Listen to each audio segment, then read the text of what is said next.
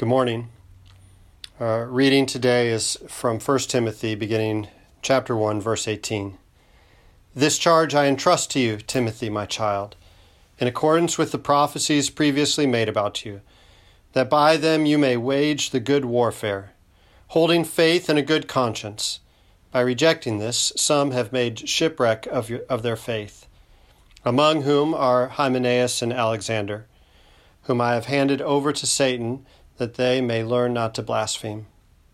First of all, then, I urge that supplications, prayers, intercessions, and thanksgivings be made for all people, for kings and all who are in high positions, that we may lead a peaceful and quiet life, godly and dignified in every way. This is good and it is pleasing in the sight of God our Savior, who desires all people to be saved and to come to the knowledge of the truth. For there is one God, and there is one mediator between God and men, the man Christ Jesus, who gave himself as a ransom for all, which is the testimony given at the proper time. For this I was appointed a preacher and an apostle. I am telling the truth, I am not lying, a teacher of the Gentiles in faith and truth. This is God's word. Will you pray with me? Our Father, we are thankful for this, uh, this day that you have given us, a day of rest and of worship, a day of beauty that we celebrate the resurrection of Jesus and are equipped as your people. That we gather together to sing your praises and delight in you and are reminded of how you delight in us. We open your word now to us that we would hear and believe. In Jesus' name, amen. If I can ask one person to do me a favor, uh, will, you, will somebody close that door back there to the conference room? It's, a, it's open and available if anybody needs to use it for a cry room, but I'm getting some feedback, I think, in there, and I can hear it up here, my voice.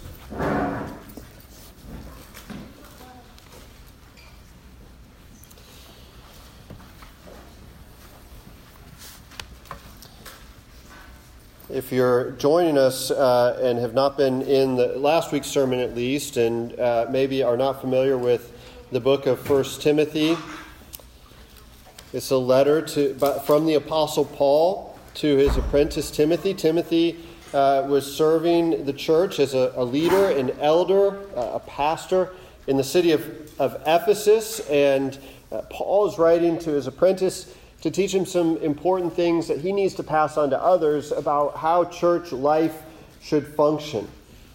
He calls it the household of God, using an illustration of, uh, of, of family life to describe what the church is. It's interesting that in the book of Ephesians, Paul's letter to that same church in Ephesus, he describes the church as the body of Christ. So these illustrations that are familiar to us of life, of family, of body are, are essential to forming that church in Ephesus. And Ephesus is one of those culturally significant cities in uh, Paul's time, kind of like New York is for us today. So it's like writing to the church in New York and uh, how New York tends to go, or maybe in our context, how Los Angeles churches tend to go, is how churches around the country tend to follow. Sometimes it takes a few years or even a decade or more, but these things catch on and they, and they follow on. So, so Paul is writing to this church in Ephesus to teach them how church is to work, and the, the illustration he gives is this organic kind of illustration of life of life, a body, of life being a household, of life that's engaging and sometimes complex, addressing difficult issues at times. And again, if you were here last week, you know last week we talked about the topics of sex and sexuality. And next week, we're going to continue through chapter 2, and it looks at some uh, gender role issues, questions you can't live in today's culture and not see these two things as like huge boulders in the way of, uh, of, of the path of understanding this letter to, um, uh, to, to Timothy, the church in Ephesus. but in between these two boulders that immediately jump out at the reader, if you read it all the way through, which we did the first week we started uh, this study, in between these two boulders is this, uh, this gem. It's like a diamond. That's difficult to see, this passage that we read today, because it is something of a, a key in understanding Paul's purpose in writing to the church in Ephesus. Paul's purpose in instructing the church through his apprentice Timothy. And what he tells Timothy, he says, pass on to other faithful men who will be faithful to pass it on to others. Not just to men he's speaking of, he's also talking to women. And later in the letter, he talks about older women mentoring younger women, wise uh, men and women, leaders in the church. And this passage in particular is giving leaders a roadmap of what that will look like. Now, there are still a number of little rocks in the road in understanding just this passage. There are a number of things that kind of jump out at us and may cause problems in understanding the purpose of this passage. Kind of like flashing lights that catch our attention, but they, they may not be the thing that uh, is what our attention should be drawn to in this passage. One of the questions is what does it mean that Timothy received this prophecy? Verse 18 in accordance with the prophecies previously made about you. Another question around this is uh, what is the question of the testimony later in verse uh, 5 in the passage? Excuse me, verse 6 in the passage, the testimony given at the proper time. Still, another question here is um, who are the rulers and kings that we're to pray for? And then maybe the one that jumped out at you most is what does it mean for somebody to be handed over to Satan? the end of verse 20. Now, some of you, a little bit more theologically familiar, verse 4, it talks about God who desires all people to be saved, challenges our understanding of God's will and His sovereignty. What do we do with that passage? And uh, those familiar with a concept of atonement, ransom. Verse 6 has an interesting statement about Christ being our ransom. Now, I want to set some of these questions aside and just answer them briefly because I think that all of these things, like I said, are somewhat like flashing lights that vie for our attention but really aren't the main focus of this passage. And instead, like a, like a funnel, the apostle is drawing Timothy's eyes to focus on two particular things, actually, a contrast of two particular things and you hear him repeated, particularly in chapter 2, verses uh, 2 down to, to, down to verse 6. And the two things that are competing is, is this concept of the word all, or this, this use of the word all, and how that is contrasted with the word one. Or multiple times the word all is used to describe God's plan of redemption and purpose. And then twice, repeated in a, f- a familiar kind of uh, language to Paul, Paul talks about there being this oneness to it. There is one God, one Lord and Father of all, he talks about in his letter to Ephesians another time. And here he says there's one God, one mediator between God and men, the man Christ Jesus. And in that context, in this overall understanding of the passage, we have the all in the one, we have something else emerge, and that is and that is what some of the false teachers in the city of Ephesus were emphasizing, which was this an exclusivity, an exclusivity to God and his people keeping some out and including others, probably along the lines of ethnicity or certain religious practices that had been common for the Jewish people.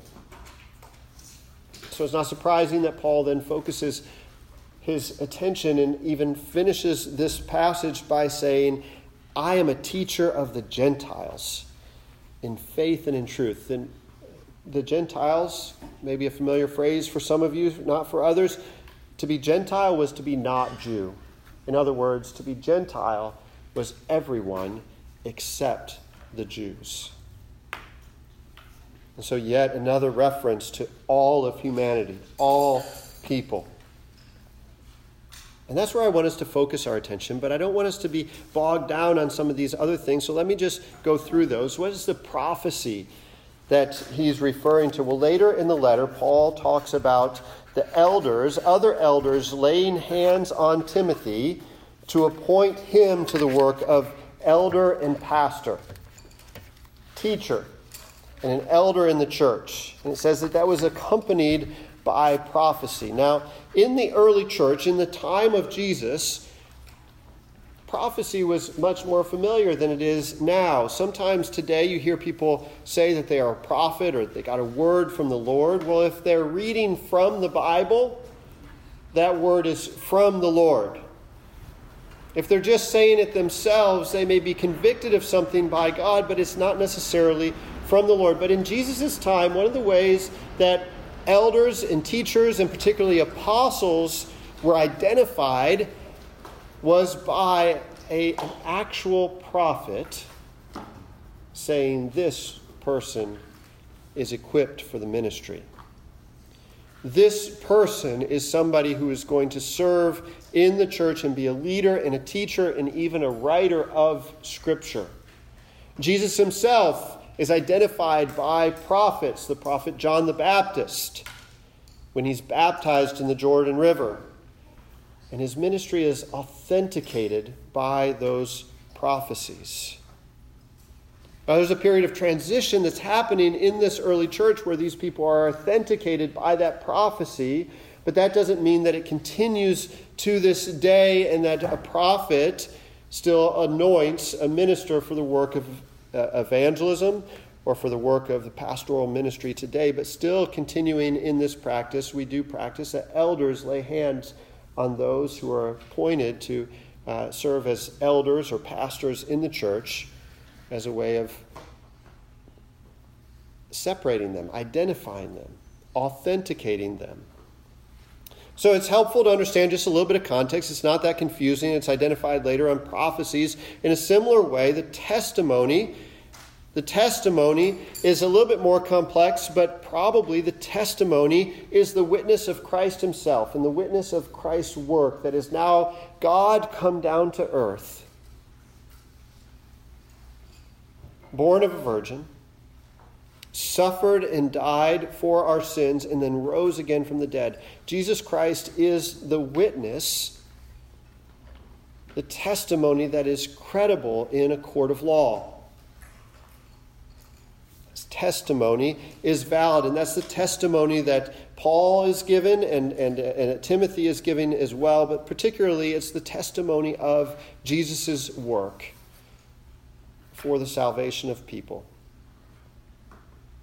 Now, the third one I just want to mention here quickly, and then we'll cover the rest of this in the context of the sermon, is the notion of being handed over to Satan. In verse 20, it says that Hymenaeus and Alexander, whom I have handed over to Satan, that they may learn not to blaspheme, is a euphemism that Paul uses elsewhere, and it means to be excommunicated from the church, to be outside of the church, put outside of the church. And I want to just highlight a couple things here and then maybe come back to it a little bit later. He's talking about leaders of the church in particular, those who have a special influence over God's people and have a higher level of accountability in what they teach and what they practice. They were teaching things that were adding burdens onto people that God wasn't adding to people. And they were detracting from these two other things that are the focus of our attention.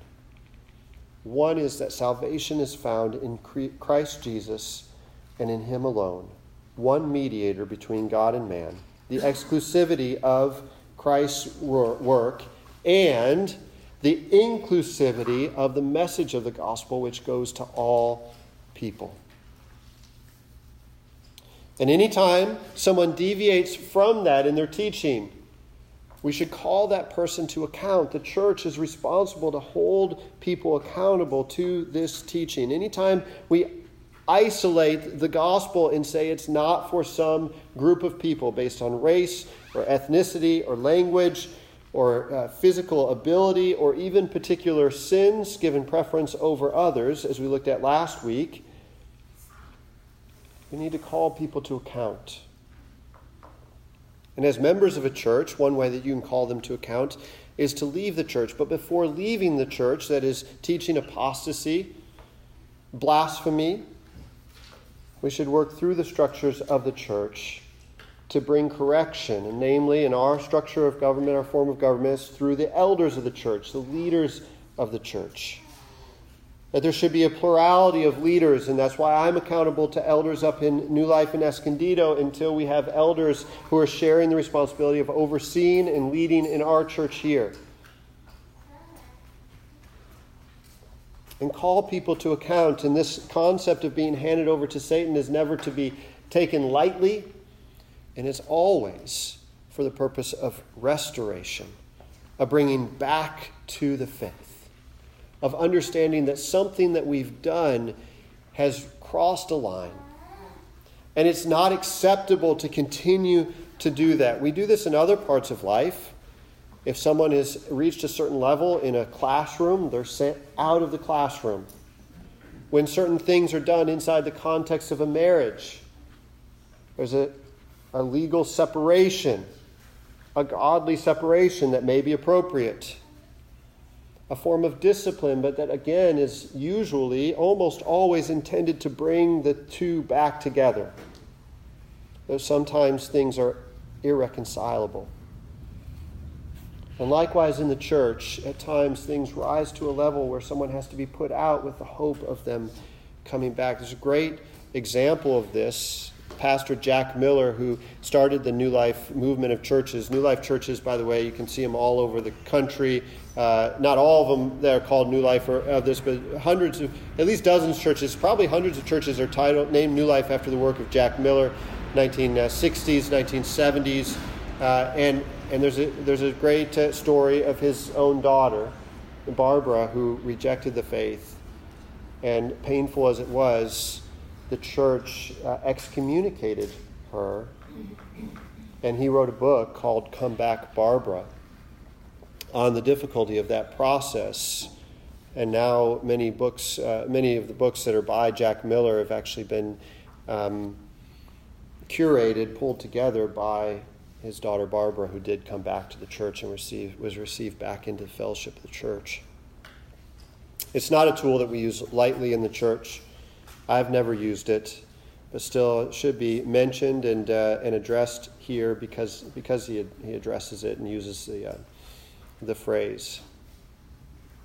But with those three things kind of set aside or maybe addressed briefly, I want to look uh, at this, the, the rest of the passage, really kind of what I see as the heart of this passage, and that is beginning in verse 2, he talks about urging that supplications, prayers, intercessions, and thanksgiving be made for all people.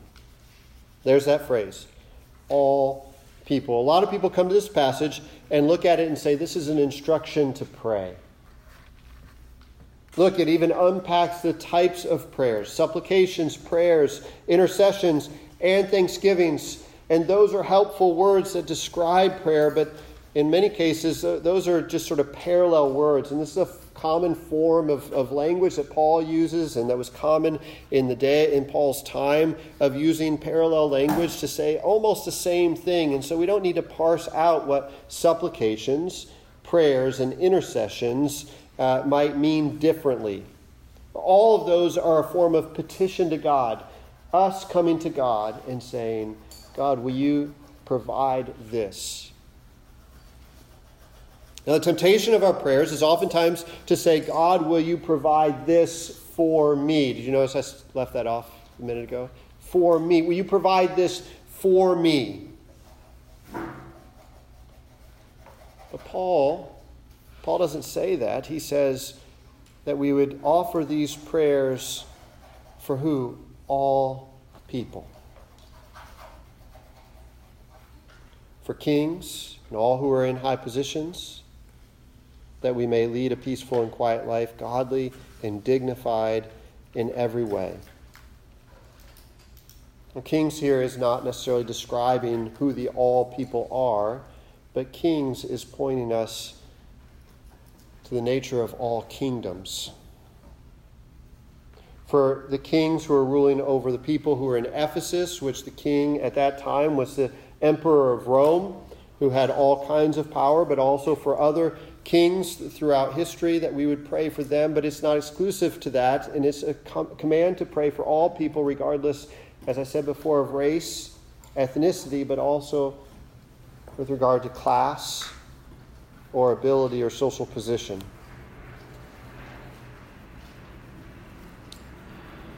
Sometimes when we pray, we pray first for ourselves and we pray for the people that we love. And then we stop there. But our prayers are powerful weapons of warfare. Paul says, use that language with Timothy. Fight the good fight engage in the warfare. Pull, don't pull back from it. Prayers are important tools, instruments, weapons of warfare. And by those prayers, we impact cultures and lives in a way that not only impacts us, but impacts other people. So he says, pray for those, pray for all people, not just yourself, not just people you love, pray for all people and in that, in that, we may lead peaceful and quiet life, lives, godly and dignified in every way. Now, prayer is powerful. Sometimes it's powerful for reasons that we don't initially see. Prayer is powerful in that God chooses to work through prayers to change lives. And it does start with our own life when we pray. When we pray, particularly for people who we disagree with, who we may even consider an enemy, and even pray for people who have power over us to bring persecution to us, it does something to our heart. It changes our posture toward a person. It calms some of the anger and desire to see justice immediately done. And it helps us to realize that we are not responsible for changing that person. But it's God who is powerful enough to and responsible ultimately for changing another person's heart and mind. And when we pray for those who stand against us, it has the effect of calming our anxieties It has the effect of increasing our faith, trust that God is powerful over these things. And it helps us turn back to God, to look further into His Word, into His character, into His purposes, to help us to understand how we should live our lives. That we may lead peaceful and quiet lives. Now, I think that there's two things happening in this. One is that we're praying for those leaders to establish a system of justice and government that allows us to lead peaceful and quiet lives. But also that God would give us strength to endure suffering and persecution and even wrongdoing in a peaceful and quiet way that doesn't seek retribution first but seeks to see other people's hearts transformed by the gospel first. In trusting that it's God who puts these leaders into place, not just in his church, but in all of humanity, and that those leaders are ultimately under God's authority. And that God is not unable to effect change in those leaders, nor is he unable to pick the right people for the job. Sometimes we think, well, if God was just a better HR rep, he would put better people in position, in these positions of power. But, but like so many other things, when we allow that thought to creep into our minds, it diminishes our view of God. It helps us to create a different God in our minds that is not a real God a God that is less powerful than the real God. It is a, a taming of God, a domesticating of God. But God says he can't be tamed. He can't be t- domesticated. And so when we do that, we don't change God. All we do is we stand in a different position before God we enter into a dangerous place because we aren't worshiping the real God anymore. We're worshiping a God of our own creation, an idol created in our hearts. One theologian said, Our hearts are like idol factories. We're constantly building gods that don't exist. And, and then we complain about the God that doesn't exist when He doesn't answer our prayers. And we say the real God can't really exist because the God we created doesn't do what we want Him to do. But here's who the real God is the one God, one God, verse 5, one mediator between God and men, Christ Jesus, who gave himself as a ransom for all. That's the testimony given at the proper time. Maybe he's referencing the right time, at just the right time in history. Jesus came to save sinners. The testimony at the proper time, the testimony that Christ Jesus is the one way of salvation, is central to the Christian message. And the parallel track is that that message of salvation is for all the nations and all of the people. Now, you may say to me, but that's exclusive. That's the primary concern about uh, Christianity and other religions is that they are exclusive. That surely good people in other parts of the world will be saved if they're just good enough. What do we do with the person who has never heard of Christ Jesus? There are a couple of major issues with this that we have to be honest about? Well, the first one is that there's not a blending of religions that we have the authority to do.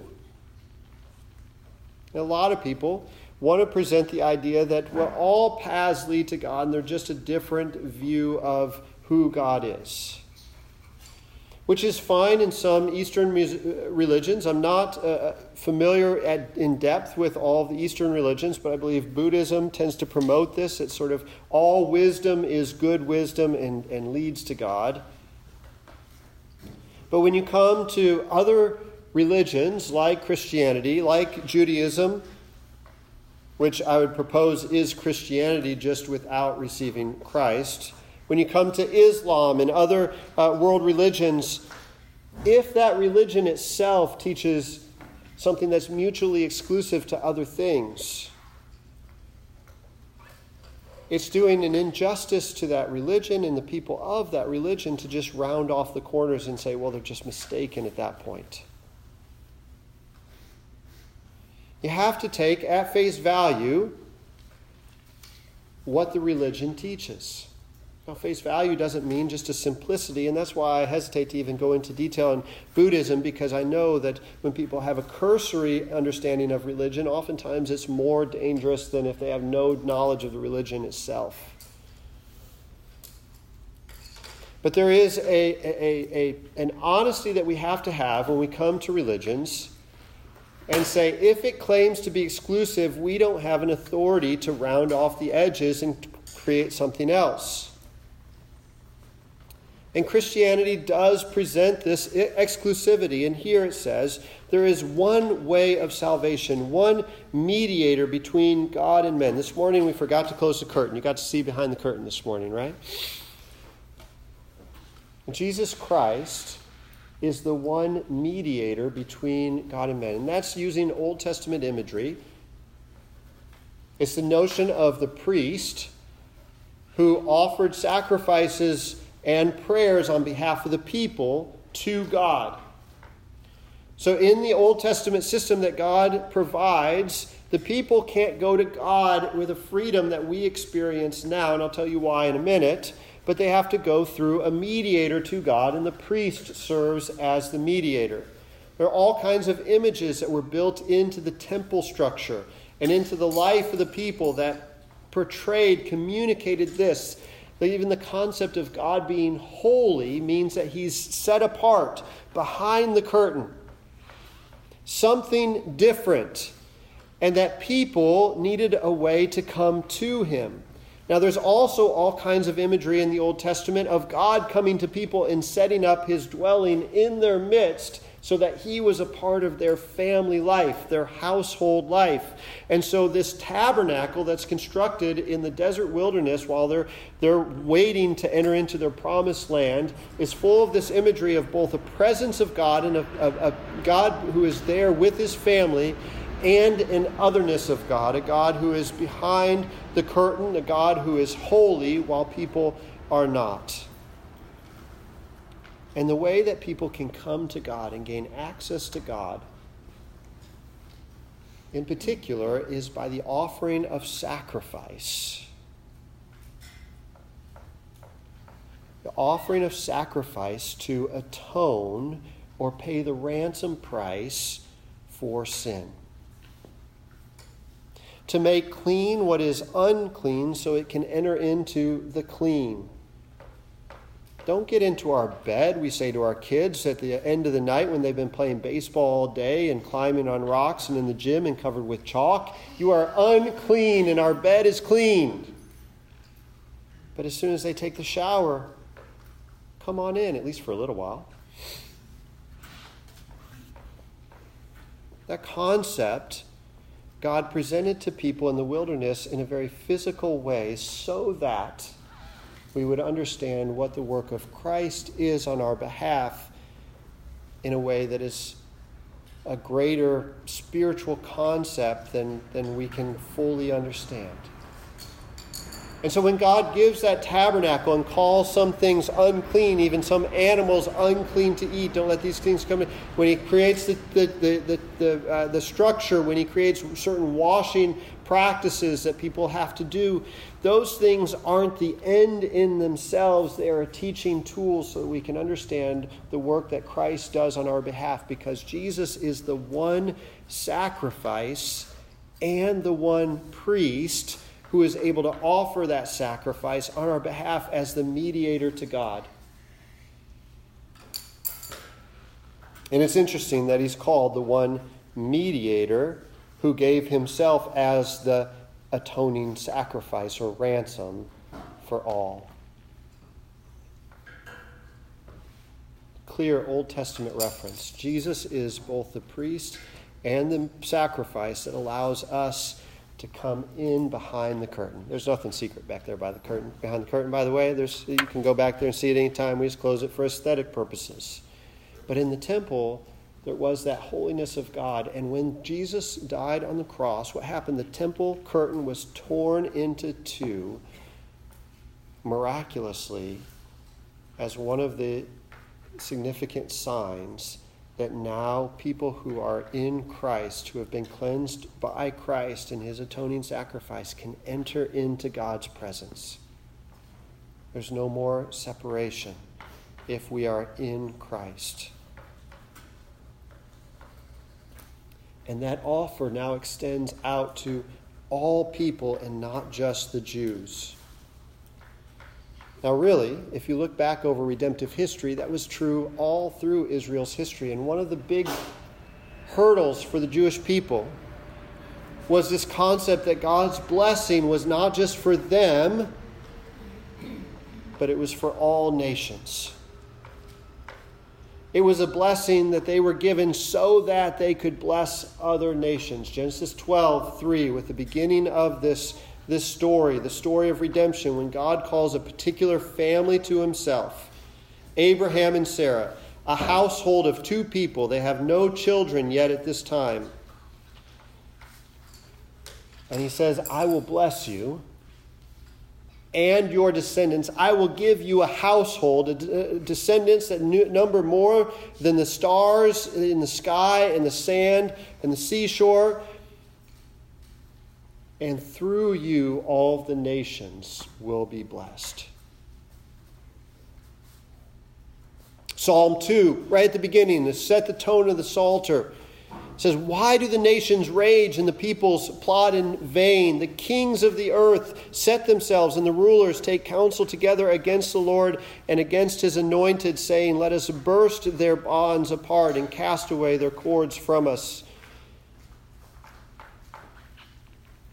And yet, throughout the prophets, we see the purpose of God unfolded that the gospel, the good news of salvation, is not just for the people of Israel, but for all nations.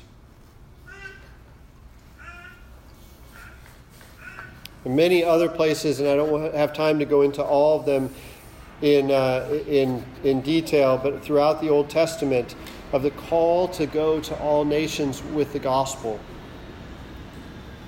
And this is a place that I drew our attention to earlier and want to wrap up things and draw our attention back to. I just want to read verses, um, verses 3, 4, and uh, 3 and 4 particularly. This is good and, ple- and is pleasing in the sight of God our Savior, who desires all people to be saved and to come to the knowledge of the truth. He says there's one God, one mediator between God and men, Christ Jesus who gave himself as a ransom for all. Paul says, I was appointed preacher and apostle for all those non Jews. And he said earlier in verse 1 that we're to pray and offer these prayers on behalf of all people. And the question that comes up right away is, is, does that mean that God uh, wills for all people, or, or is he, is he, uh, is, is he selective in, in who's going to be uh, saved? This is a, this is a different que- difficult question. I want to first begin uh, by, by addressing the question of is the gospel for all people? And the answer, the short answer, is that the gospel is for all people. The gospel is the salvation that's offered by God for all nations, for all people. It's the only way of salvation. To say anything else is to negate the power of God to reach all people. And yet, the purpose of Paul writing this is not to say that all people will be saved or to promote a form of universalism or even to say that God is not powerful enough to turn people's hearts.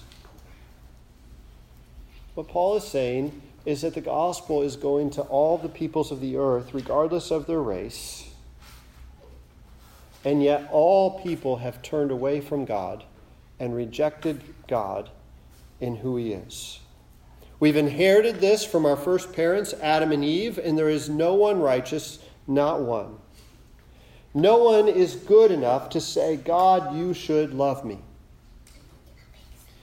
In fact, it's fairly arrogant to say, God, you have to love me.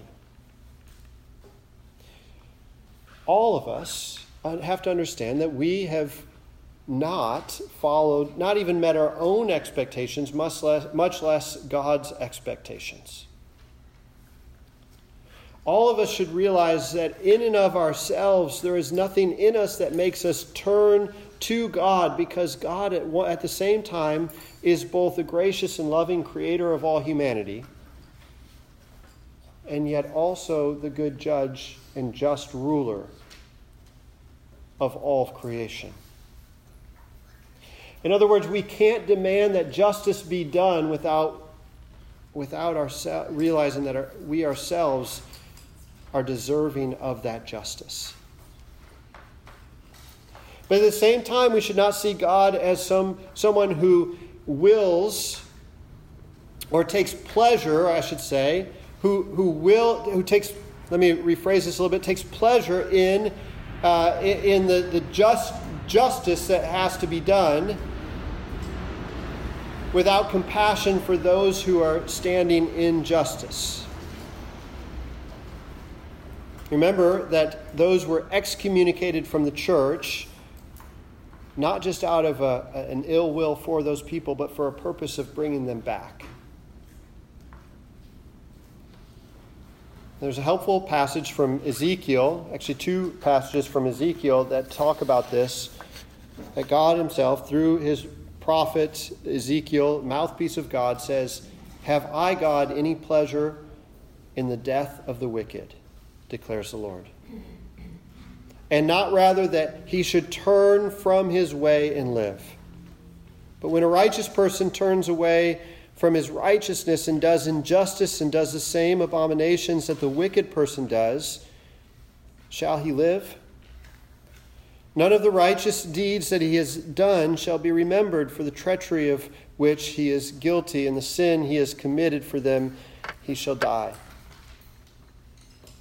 Yet you say, The way of the Lord is not just. Hear now, house of Israel, is my way not just? Is not your ways, uh, is it not your ways that are not just?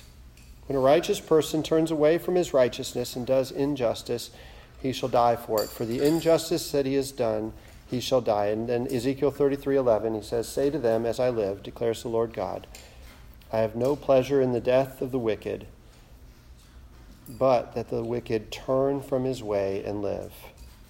Turn back, turn back from your evil ways. For why will you die, O house of Israel? Now you notice a couple things there. One is that his language is directed at his own people. In today's language, we might compare the house of Israel with the church. It's a warning for us to turn away from our wickedness because God's justice is to all people and he's fair. At the same time, we should see how God can and does and is powerful enough to control salvation for all and yet doesn't delight in executing justice. A judge who laughs when he sentences another person is not a compassionate judge and has no business being on the seat of justice. God doesn't present himself in that way, and yet he can presents himself as consistent in his justice. And we tend to be the fickle ones who say, I want your justice done when it affects other people, but I don't want your justice done when it affects me. I want your justice done when it affects somebody who, um, who I don't care about but not somebody who I love and care about. But in this dichotomy, in this difficulty, Christ Jesus enters in and he frees us from this bondage of being sinners who can't who can't enter into the presence of God, who can't enter into the holy of holies. And yet people who know they need the love of God and want to enter into that. People whom God created in his image, whom he wants to bring into his presence. And if you want to come back to the comparative religions, you look at all those other religions, all of the other religions, almost all of them anyway, world religion, major world religions, the thing that they have in common is an ethical system, a way that we don't just fight with each other and kill one another all the time. But the thing that's unique about Christianity that provides this mediator to reconcile the conundrum of the need for justice and mercy. And that's unique.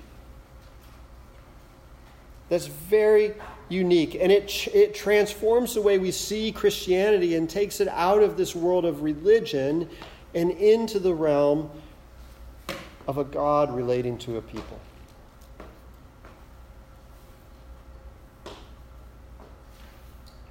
There's a whole other topic that we can get into around this of how God is sovereign, and people can't turn to God unless He opens their eyes to let Him let them see them, and He's sovereign over that.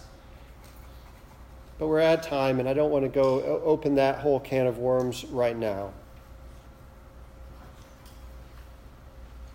Uh, what I want us to see is a God who has compassion on people and understands the need for justice and the corresponding need for mercy,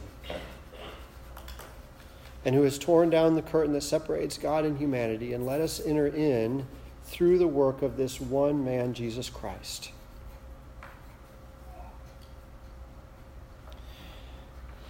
Think about not just all the other people of the earth right now, but think about yourself and what your personal response is to that knowledge. For what you've been given, that is what you are responsible for. God comes and He asks for an accounting of your life, of what you've been given. It's something of a diversionary tactic to say, but what about those people when God is asking you, what about you? Because through you, maybe God is going to reach all these other people or a lot of other people who otherwise would not have any way to hear the gospel. That is exactly what he did through Paul. Because Paul was an unexpected leader. Who was Paul? Paul was a Pharisee of Pharisees, a head Jew who hated Gentiles and was righteous in his own eyes. And he is transformed 180 degrees and then he has a heart for the Gentiles, the non Jews, and he's righteous not in his own eyes, he becomes righteous in God's eyes, and he considers his own works to be empty. And that's where he's been coming from. That's what he said in chapter 1. Remember it? I was the foremost of sinners, the foremost of blasphemers, persecutors, and insolent opponents. Timothy is something of an unexpected leader as well. He's somewhat sickly. He has to take a little wine to calm his stomach. He's still very young, which was a, a, a major uh, problem of authority in the ancient world. Youth was not looked on with respect. C.S. Lewis was an unlikely convert to Christianity, an atheist who came to belief by the uh, con- uh, convincing uh, or the work, the testimony of his, uh, his friend uh, J.R.R. Tolkien, fellow professor at Oxford. Rosaria Butterfield was a teacher of women's studies at a, a, a, top university in the United States, a practicing lesbian who turned away from that when she experienced the gospel through hospitality. By the love poured out to her by a pastor who wrote her a letter in response to an article she had written that got a lot of publicity. And when she got this letter, she had received dozens, if not hundreds, of letters, and she had two boxes one that was supportive and one that was angry. And this one letter she couldn't put in either box because it was from a Christian who was expressing love and yet who was cha- challenging her position. C.S. Lewis, Rosaria Butterfield, other names are powerful testimonies. A good friend of mine is a pastor now who was an atheist and converted to Christianity in college. And there's something about those people who have come out of that position, the unexpected leaders, who have a powerful testimony to others now. Let me ask you do you feel like there are places that you don't have a powerful testimony, but that maybe God is calling you to be a leader in? To be a transformer, at least to tell the story of the gospel in some way. The ways that God uses people are oftentimes surprising. The power that is in people is not usually in their strengths, but actually lies in their weaknesses. Because in our weaknesses, we can proclaim and show God's power all the more. Paul uses the imagery of a cracked vessel, and through those cracks, God shows how he puts the pottery back together. God shows his power to use those broken vessels.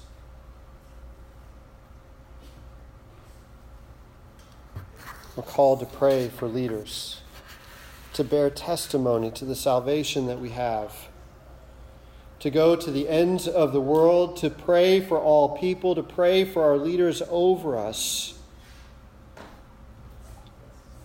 salvation would be found and understood in the only place it can be found the mediator, Christ Jesus, who is also the sacrifice.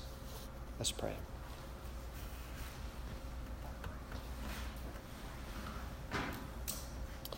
Our good Father, we are thankful that you have opened our eyes to see the truth of the gospel and given us a testimony, even a calling to be your ambassadors, to tell this good news to all nations, that you show no preferential treatment based on color of skin or language or tribe or even education level or wealth or poverty, but that in Christ all of us are called children of God.